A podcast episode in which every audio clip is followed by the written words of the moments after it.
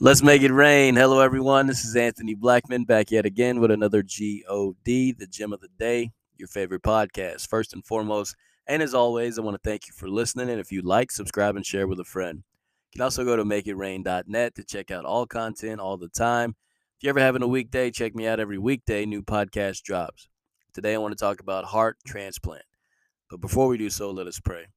Dear Heavenly Father, we come to you thanking you for another day that wasn't promised, another day with you being our guiding light. We thank you in all these things in Jesus' name. Amen. With that being said, heart transplant. Now, I want to talk about something that's pretty cool. Lately, I've been not just studying the Bible, but word studies, uh, science, everything that ties in with how we are created, how life works in general, and tying it back to the creator, God Himself.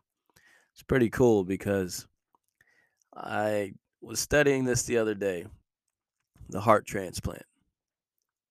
And I looked up verses about the heart.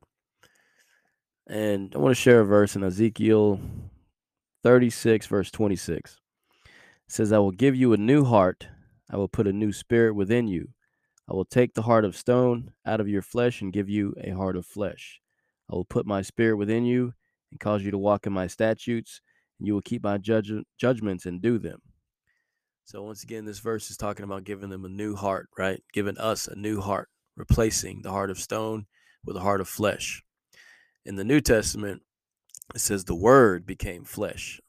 So, that right there, when he's saying replace the heart of stone with a word of flesh. He's talking about with his word. We all know the word became flesh, and that is Jesus. So basically, giving us his son, Jesus, Yeshua.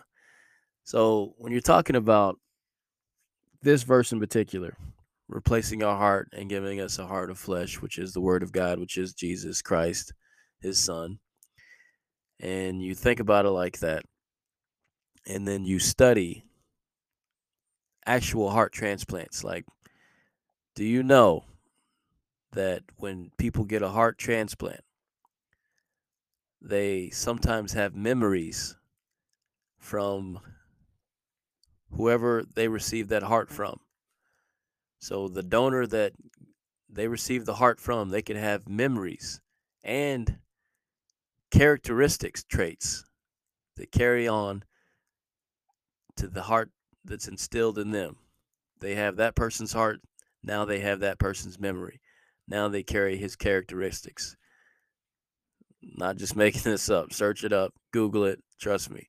I was mind blown when I saw that. Tying in with this verse we just read I will give you a new heart, or replace your heart of stone, give you a heart of flesh. I will give you my son, Jesus Christ. The word became flesh, right? Talking about Christ. So I'm going to give you a new spirit. I'm going to give you the word. It's going to change your heart.